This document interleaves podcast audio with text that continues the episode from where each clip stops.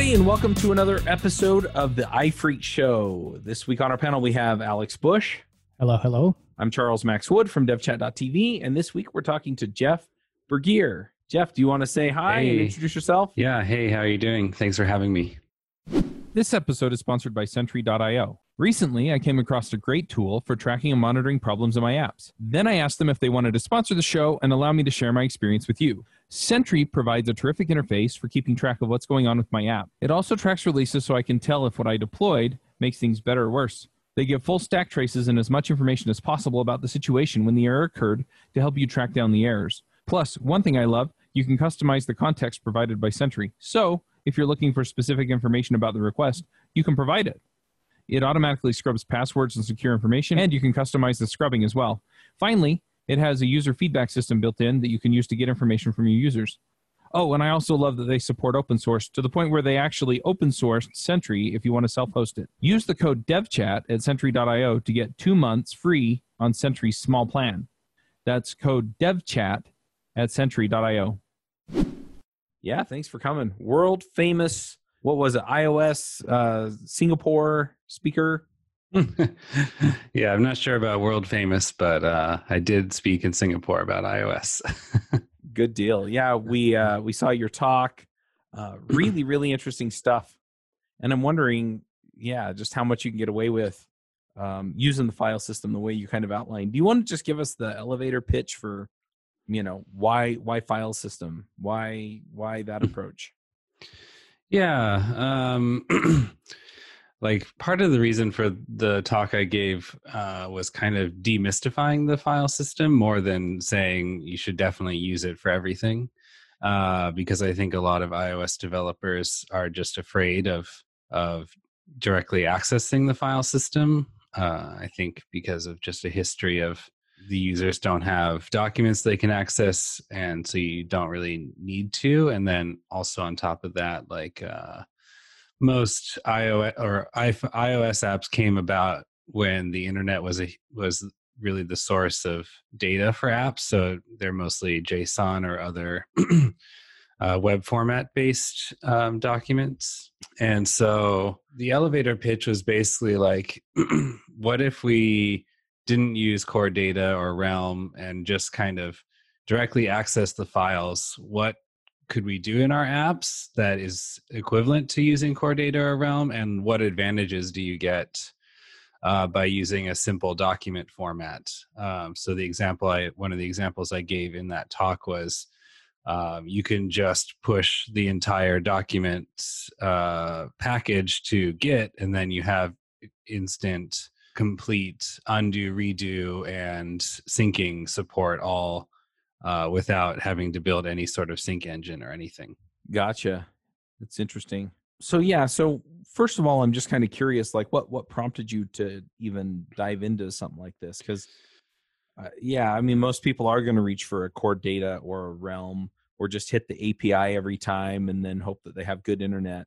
Yeah, so the um what prompted me to think about it was uh like I love using core data or realm uh because they're a great way to have like a good source of truth for the data in your app.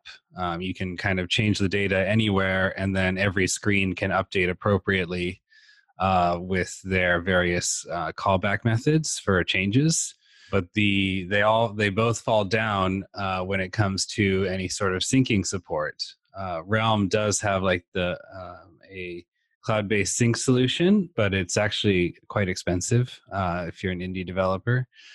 Um, and now Core Data has the iCloud or sorry CloudKit sync, but so at the time it did not, and the previous uh, core data sync solution was like a complete disaster.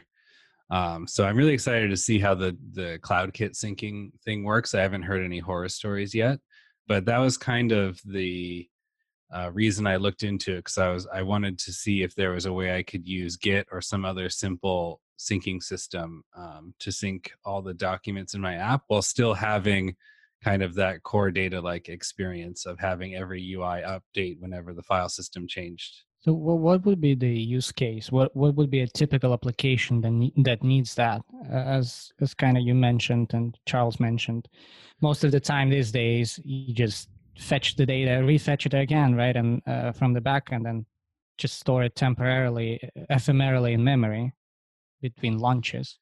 Yeah, exactly. So I would say this is uh, sometimes Apple will refer to these apps as shoebox apps.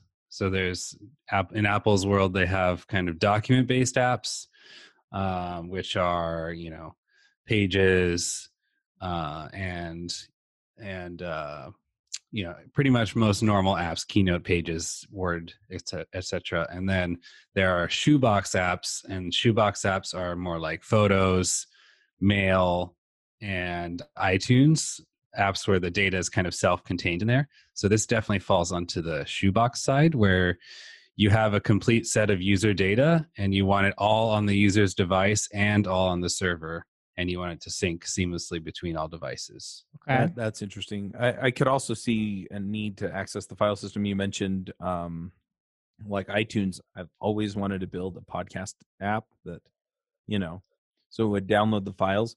But yeah, I don't want to push those back and forth. I just want the other device to go download it too. But mm-hmm. still, you know, I have to be able to grab the file and write it to some kind of file system, right?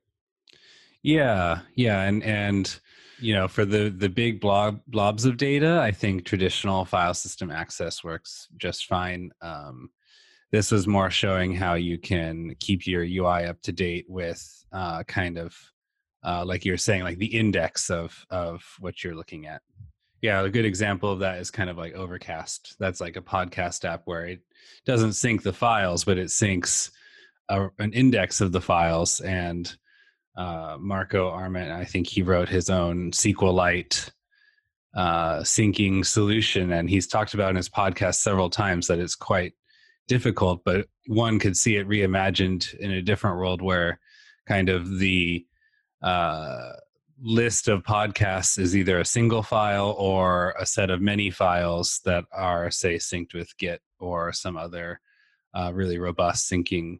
I mean, we don't consider Git a syncing tool, but it easily can be used as mm-hmm. that and with full version control and everything.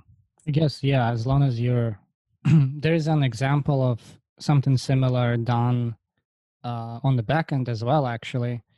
Um, I think it's Uncle Bob in one of his talks. He talked through how they were building this server side application that renders HTML pages, and they they were doing solid principles, all of that, and and abstracted out and kicked the can of choosing the database all the way like initially it was just in memory as they were developing and then later they decided no no no we don't know if we need a database yet. Let's just persist it to disk.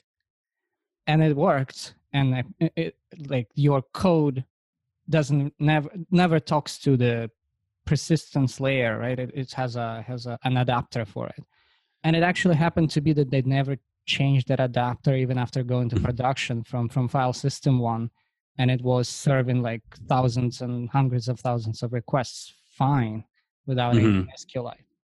Yeah, like um, you know, I've had people say to me like, "Oh, but isn't like a database faster?" And like there are, you know, databases will have optimizations, but at the end of the day, they're writing to the disk anyway. So like the the core the core thing has, still has to be done. It still has to write to the disk. So yeah there's caching and things like that that they can do to speed it up but i mean there's nothing faster than just writing a text file to the system uh, in terms of uh, uh, like what what was the operating system built for. And yeah and on ios i would think you never process thousands of entries of anything, right? It's just small. It's a small device. I guess maybe it's an if it's an iTunes app or something.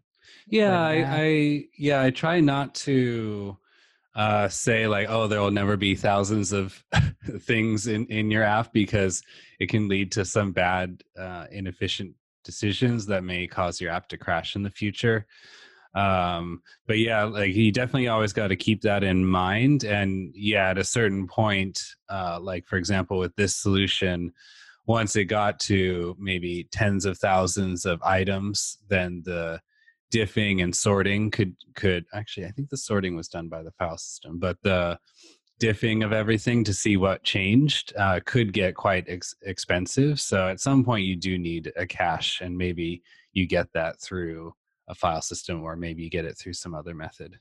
Yeah, I was going to say, I mean, there are certain functions that the database will give you as far as, yeah, the searching, sorting, relationships, things like that. But yeah, if you have a small enough data set, then it may be just as fast to put it in a file. Hey, folks, this is Charles Max Wood, and I just launched my book, The Max Coder's Guide to Finding Your Dream Developer Job. It's up on Amazon. We self published it. I would love your support. If you want to go check it out, you can find it there The Max Coder's Guide to Finding Your Dream Developer Job. Have a good one. Max out. Yeah, and, and you know, I, I, I don't think iOS has these APIs, but like on OS 10, you can, or sorry, Mac OS, you can use Spotlight APIs to you know search into files and things like that really quickly.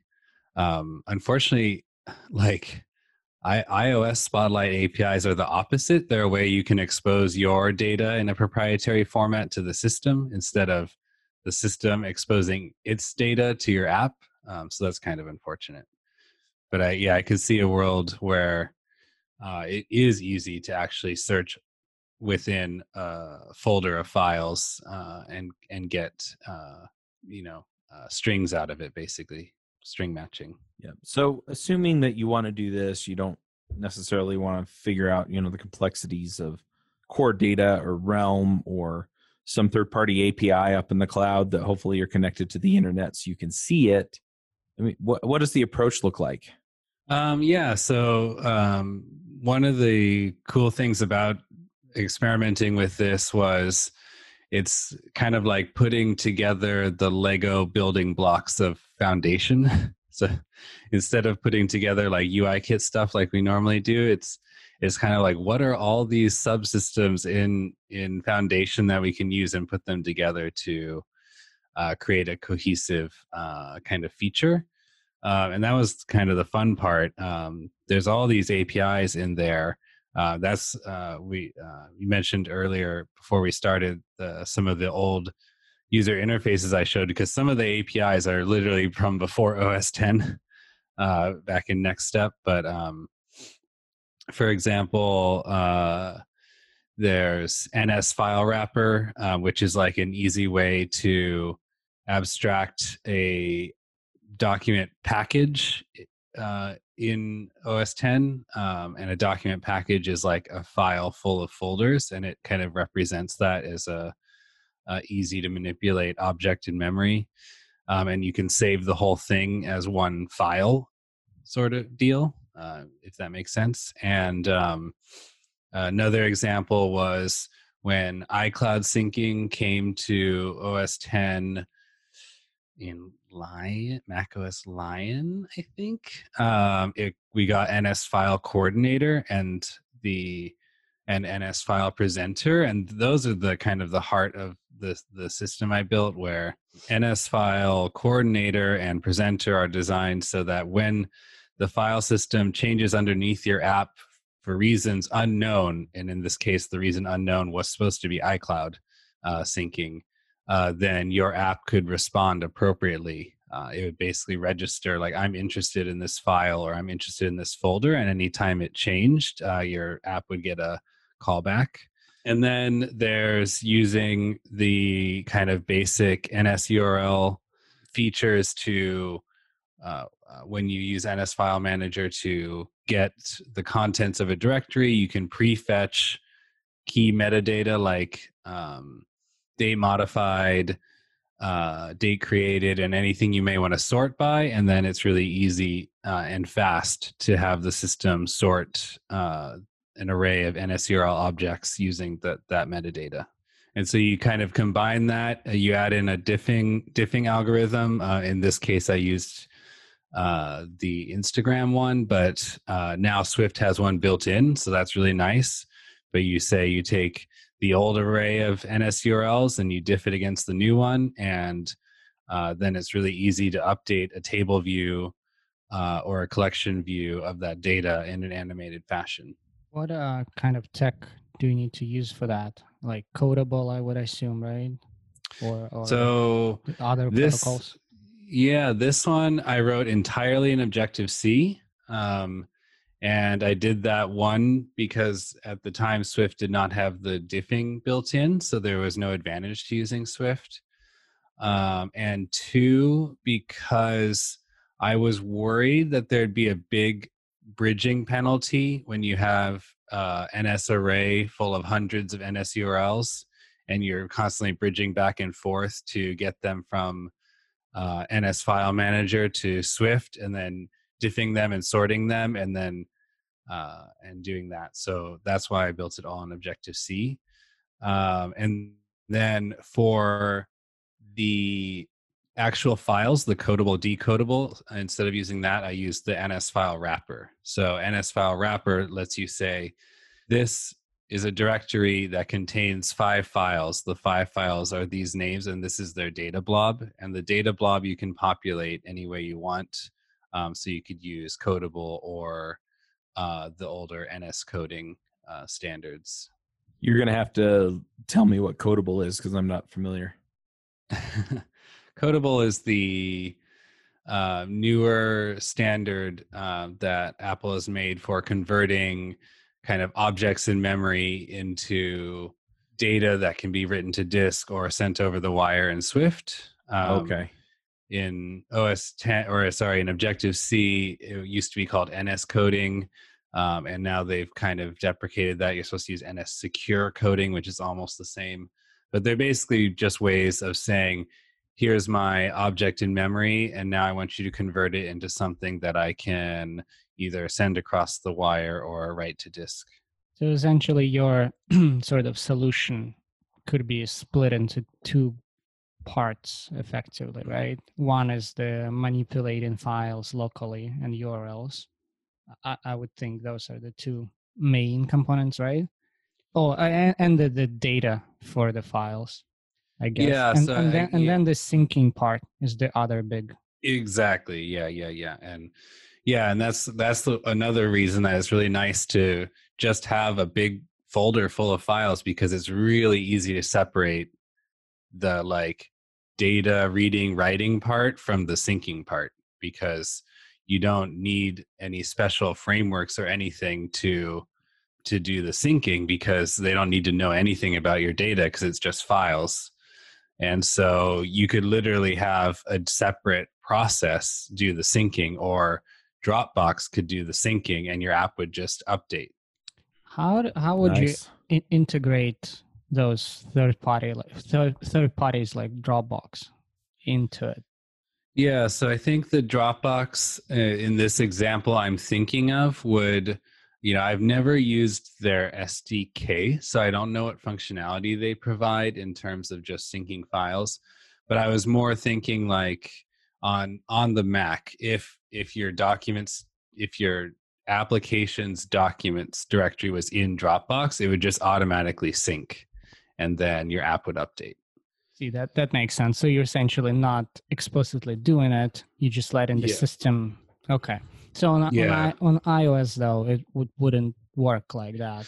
Yeah, on iOS, you'd have to have something. Uh, mm, well, yeah, you'd have to have something uh, built into your application to do the syncing, um, or at least uh, like um, if you're using the app extensions and your data was in the stored container, some sort of background extension that could run and and sync everything.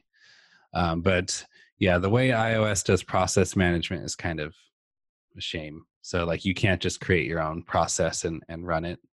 Um, I I do wonder if your documents were in iCloud on iOS, yeah, they I would just sync. Also thinking about the they got this new file management that I never looked into. It's a, it's an app now, and I think The somehow Files app. Files app, yeah, yeah, yeah. And then now somehow Dropbox and other syncing providers can actually tap into that. But again, I don't know the limitations there.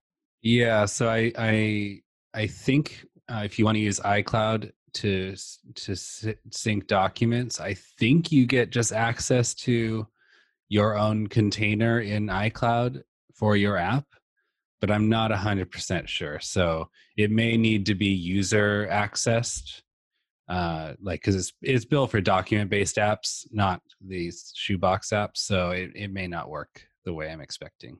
Okay, yeah, and likely all the privacy Apple has, it's probably gonna kind of sandbox it too, right? Well, it'll be sandboxed to your app for sure. Um, but as I think, as far as their Apple's concerned, like if it's documents created and read by your app, then it's okay. But I, I yeah, I, I didn't, I didn't go that far. Like I said, kind of, this is not something I'm using in production. It was more like a thought experiment and a way to get uh, people that attended or watched the talk to kind of just think differently or think harder about like their persistence solution instead of just oh i'll use core data. Like i don't know what i'm going to save so i'll just use core data. Or or even realm because it's cool and awesome and, and, and everyone talks about yeah i'm Ugh. yeah i'm done with realm.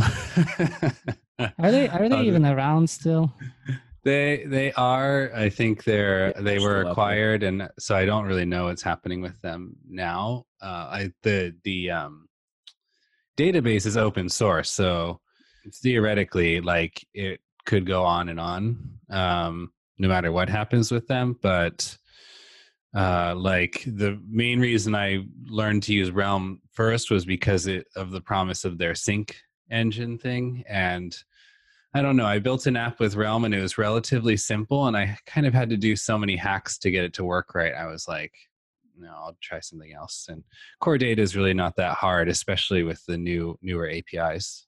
well jeff now now it's time to build a um a, a web interface on top of your solution and then you can Mhm. go raise some vc funds and go ipo too right Mm-hmm. Remember us when you're rich. Yes please Yeah. okay. Yeah, like um yeah, like I said, because it's just files, it's super easy to uh uh build a web interface on top of it. So yeah, like I've mentioned Git a couple of times, like that was the coolest experience. Uh like syncing with Git, which again is something we don't normally think about, but you, you uh, in that talk I did the demo where you know I, I do something in the app and i go to github and i reload and then i edit the file in github and go back into the app and it just updates and it's like wow you know can, can, can you talk about that? Uh, that that actually sounds amazing. Yeah. Yeah so like i've seen other developers toy with this that like um, Wil Shipley ha- also has an old old talk about git as a document format. So he's using it for one document instead of like a whole shoebox. But it really provides a lot of functionality and it's very powerful for free and and like some of the functionality is like infinite undo because past you know relaunches and everything because the full history is there. Um but yeah basically what i did in that demo was anytime you did something in the app uh it would just commit it with some kind of generic message and then uh, if there was a remote configured it would push it. And then i just had a timer for checking uh, whether something changed on the the other end. But um, basically it will allow as long as all your changes are like i'm gonna mess up my git terminology here but as long as all your changes are fast forward um non-conflicting yeah. mergeable, then it's all automatic. So you make a change, you push it, another device makes a change, it pushes it. Um, and as long as everything can fast forward, there's no conflicts or anything.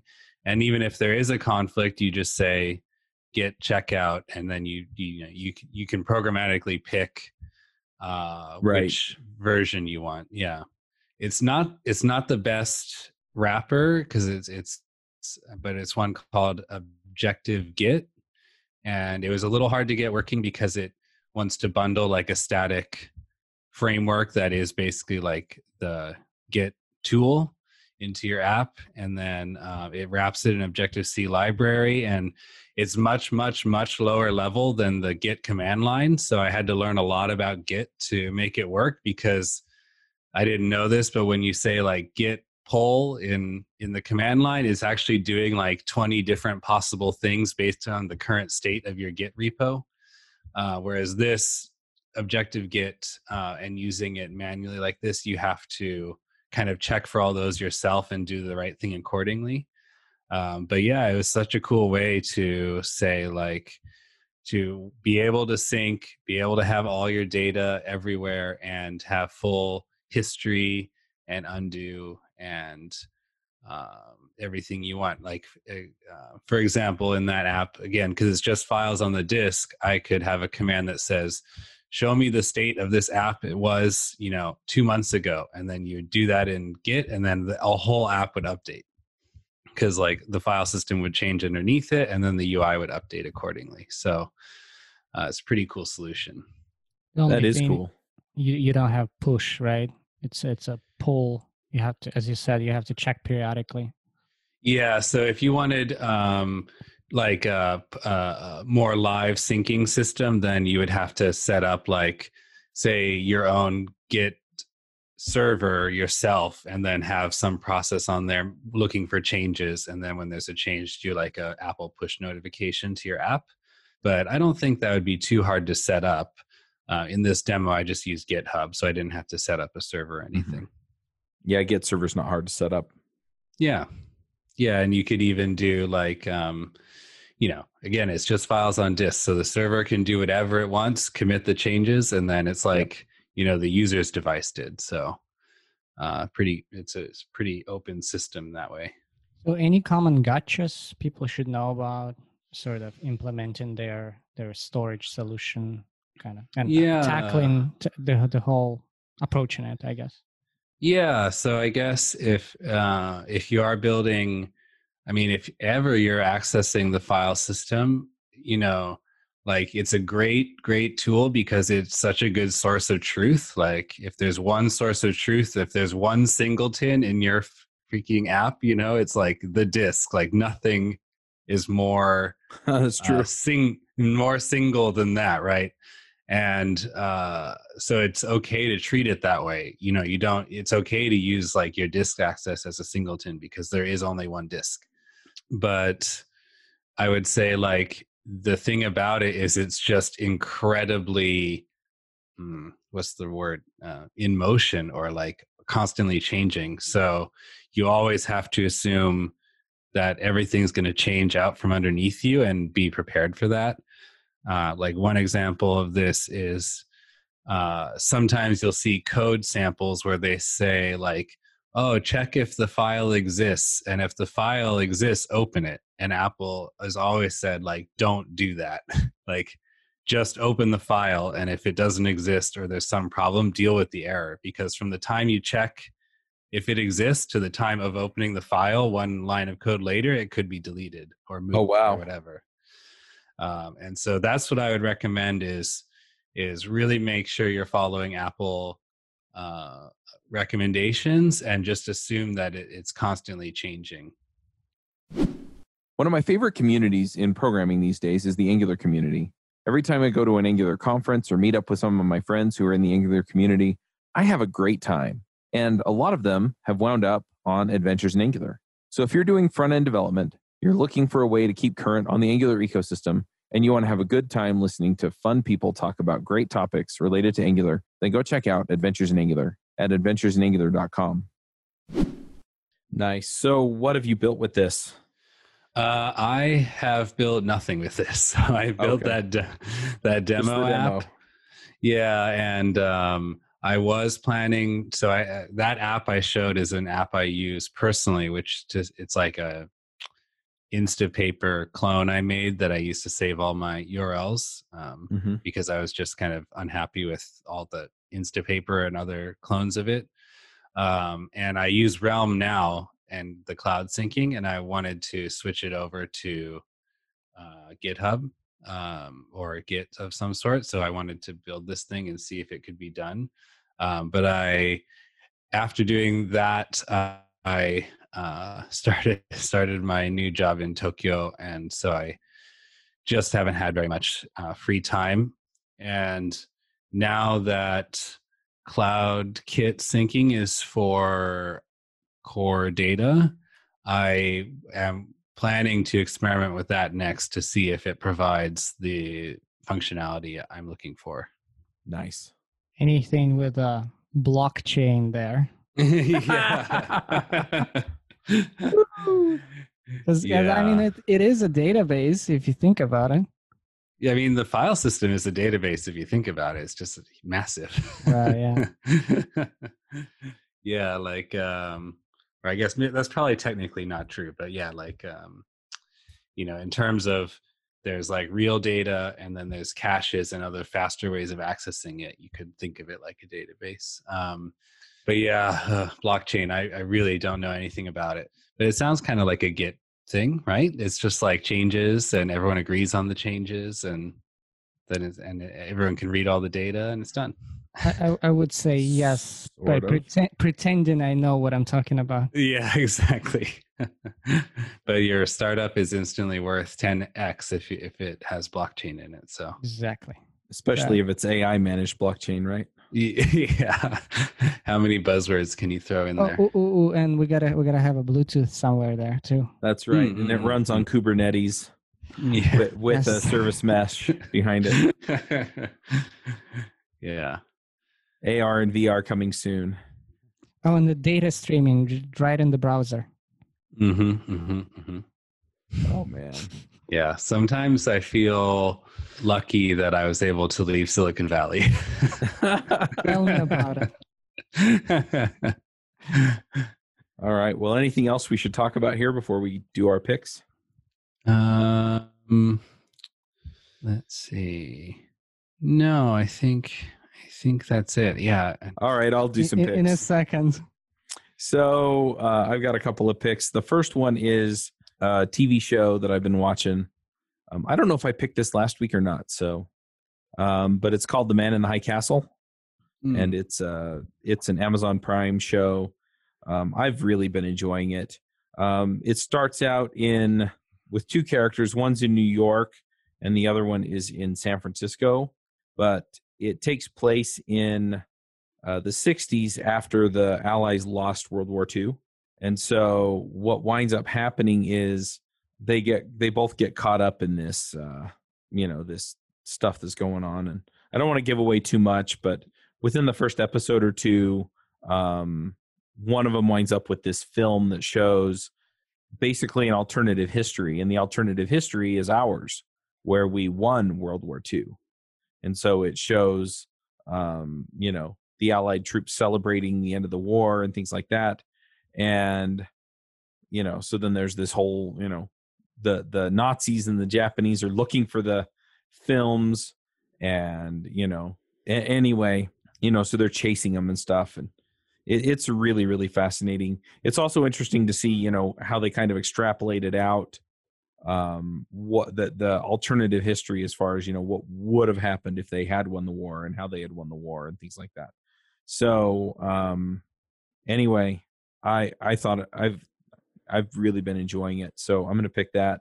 And then over the holiday break i i listened to a book on audible called ready fire aim and it's a business book so if you're out there building a business um, it kind of talks about the different stages that your business will go through and in particular it walks you through each stage and basically says you know if you're under a million dollars a year in revenue then you should be doing sales that's your primary you know strategy.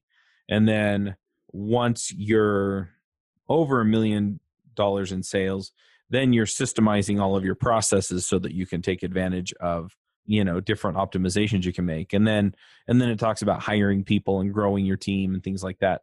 And uh, i really enjoyed it. Of course i'm still at the under a million dollar phase so um, you know i just kicked my sales up a notch but i really enjoyed it so i'm going to pick that all right alex Y- y- Charles, you just need to need to do that VC blockchain, you know, ra- capital raise, and you'll get there. Mhm. Actually, I have another side project that I'm working on. I was telling Alex about it before, um, but I am actually doing uh, live streams uh, building it because uh, I want to learn Vue.js. So um, you can go check that out on the devchat.tv channel. Um, and I, yeah, I need to put them all into a playlist. So I'll do that here in a minute and put the link in the show notes, and that way you can all go watch me build this crazy app. I have two picks. uh, one is business, one is entertainment. So the business one is Profit First book uh, that I read a few months ago. This is also well business related. It's basically Great book. Yeah, it's it's it's just a sort of shift shifting everything shifted everything for Yeah. me. Like the, I the do mindset. profit first, and it's awesome. it's, it's the idea is that a lot of businesses struggle uh, small businesses specifically because they founders do not pay themselves first right and they are typically the people who put the most hours and effort so the idea there is that every time you get any kind of revenue you split it at certain propor- proportions let's say uh, 15% for tax 30% for expenses and then 50% for uh, owners compensations right? And then it sort of as you go through that process you actually realize oh but i'm spending too much. I don't have enough in my expenses. So then you need to optimize and then like cut your expenses or do do something else or increase your sales. But that way you will pay yourself first which means you're not going to struggle as typically small businesses uh, founders do right? Hmm. it's it's a fascinating book. I, I highly recommend reading it. Uh, i don't give it justice right now by explaining the whole process but Hmm. uh, if you follow it i mean i do with, with my book. It's tiny business but still it is a business and it, it works. It's finally you know i'm extracting some profits out. Uh, and another pick is um, the the iliad and odyssey i think that's that's how you Classic. Yes, uh, I recently got got this book. I read it when I was a kid, but I kind of started to forget, and I'm rereading it now. Oh man, it's fascinating. So much, so much drama. So so many demigods messing things up. totally. It's fantastic. It's a bit of a heavy read, hmm uh, but not as bad as. So the other book I got before then was um, the Divine Comedy. That is a, that's a, that's a tough read. So this one's a bit easier, but yeah. That, Yeah, those are we- my picks. We had to read the Divine Comedy for my Italian minor in college, so we had to Oh. read it in Italian too. I was Oh, wow. yeah, I was gonna say Italian. Wow. That's that sounds hard. Um, Yeah, I'll keep I'll keep up the book theme here. So I was just uh, promoted to engineering manager at work. So I've been uh, reading. I'm about halfway through the Manager's Path by. I'm sorry, I'm going to mess up this name. Camille Fournier, and it's just really good book. Like um, you know, I think most a lot of the stuff in there can be seen as kind of obvious, but it's not. It's also got some good insight, and um, it's also just uh, good to have have it in your mind and and remember things. And and she, she talks about uh, change and and things that happen in companies and and how the individual contributors at the company can react to that and how how to help them mm, steer them in a, a good direction. Uh-oh, that sounds really lose- interesting. Very cool. Well, if people want to find you online, where do they go? Uh, you know? I think it's best to check out just my GitHub. Um, it's at Jeffrey Bergier, and I'm sorry for the spelling, but hopefully you can provide a link. Uh, it's B E R G I E R. Um, I do have Twitter, uh, but I don't really use it that much anymore these days. So I think GitHub is the best. Good deal. All right. Well, uh, we'll go ahead and wrap this one up. Uh, we'll be back next week, and in the meantime, max out. All right. Thanks. Bye. Bye. Bye. Bandwidth for this segment is provided by CacheFly, the world's fastest CDN. Deliver your content fast with CacheFly. Visit C A C H E F L Y dot com to learn more.